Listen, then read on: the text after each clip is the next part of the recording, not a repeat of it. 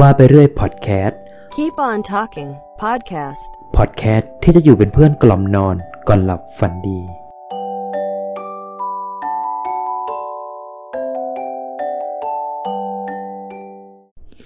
สวัสดีครับคุณผู้ฟังครับที่ติดตามรับฟังว่าไปเรื่อยพอดแคสต์นะครับกลับมาพบกันอีกครั้งหนึ่งนะครับในค่ำคืนนี้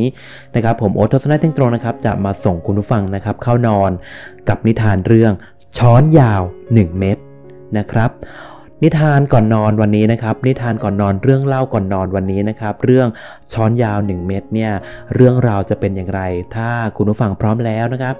เตรียมที่นอนหมอนแล้วก็ล้มตัวลงนอน เปิดพอดแคสต์ว่าไปเรื่อยฟังเบาๆ พร้อมๆกันครับ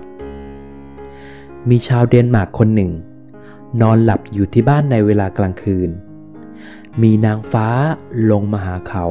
และชวนให้เขาไปเที่ยวบนสวรรค์ และเที่ยวนรก เขาก็ตกลงไปด้วย นางฟ้าไปในที่ที่แห่งหนึ่ง แล้วบอกว่า อ่า นี่ถึงนรกแล้ว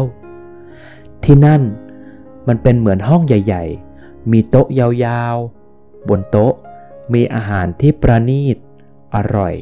มีคุณค่าทุกประเภท มีผู้คนนั่งอยู่หลายคน นางฟ้าก็บอกว่า นี่คือสัตว์นรก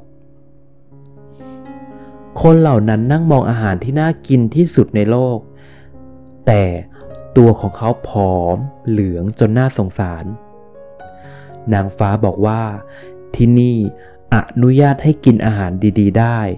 แต่มีเงื่อนไขว่า ห้ามใช้มือหยิบ ต้องใช้ช้อนที่ยาวหนึ่งเม็ดตักอาหารกินเท่านั้น เวลาจะใช้ช้อนตักอาหารเข้าปากตัวเอง คนที่ตกนรกเนี่ย ก็ต้องตัก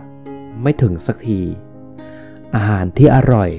ก็หกลงไปบนพื้นเกือบหมด ผู้คนเหล่านั้นเลยมีความวุ่นวายเดือดร้อนเป็นอย่างมาก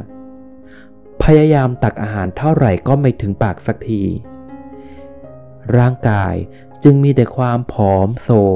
เพราะอดอาหาร ทั้งที่อยู่ใกล้อาหารที่มีคุณค่าและอร่อย อาหารที่มีโภชนาการเหล่านี้ ก็ไม่สามารถที่จะเอาเข้ามาถึงในปากของตนเองได้ นางฟ้าพาไปอีกห้องหนึ่ง แล้วบอกว่า ถึงแล้ว ที่นี่คือสวรรค์ ห้องที่สองนี้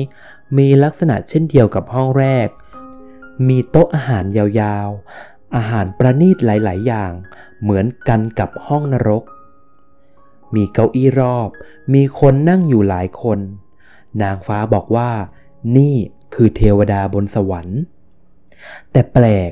ที่คนบนสวรรค์นั้นยิ้มแย้มแจ่มใสอ้วนท้วนสมบูรณ์สุขสบาย ดูว่าเขากินอาหารอย่างไร ทั้งๆทที่เขาก็ต้องใช้ช้อนยาวหนึ่งเม็ดเหมือนกันที่นรก เอ๊ทำไมมันไม่เหมือนกันกับที่นรก ทำไมคนที่นี่ดูสนุกสนานแจ่มใสร่าเริงแข็งแรง พอดูดีๆ อ๋อ เห็นวิธีของชาวสวรรค์ คือคนข้างหนึ่ง ของโต๊ะเขาจะตักอาหารด้วยช้อนยาวๆ เอาไปป้อนใส่ปากของคนฝั่งตรงข้าม อีกคนก็ตักอาหารมาใส่ปากของคนข้างนี้ ก็เลยได้กินกันทุกคน อยู่อย่างสุขสบาย สรุปว่า ที่นรกนั้น คนคิดแต่จะได้อย่างเดียว คิดแต่จะเรื่องความสุขของตนเอง คิดแต่อยากให้ตัวเองมีความสุข คิดแต่ว่าเราจะได้อาหารได้สิ่งที่เราชอบ โดยไม่คิดถึงคนอื่น แต่ในที่สวรรค์ที่นี้ มีการช่วยเหลือกัน มีความรัก ความสามัคคีกันคำนึงถึงความสุขของคนอื่นด้วย จึงได้รับความสุข ทั่วถึงทุกคน หากเราอยากให้สังคมของเราเป็นสุขดังสวรรค์ นิทานเรื่องนี้จึงสอนให้รู้ว่า ตื่นขึ้นมาแล้วในแต่ละวัน เราจงอย่าถามว่า เราจะตักตวงอะไร เราจะได้อะไรจากสังคม แต่จงถามตัวเองกลับไปว่า เราจงให้มากกว่าจะให้อะไรกับสังคม และคนอื่น ค่ำคืนนี้มาส่งทุกคนเข้านอนกับนิทานก่อนนอนเรื่อง ช้อน ยาว 1 เมตร หลับฝันดีราตรีสวัสดิ์ครับ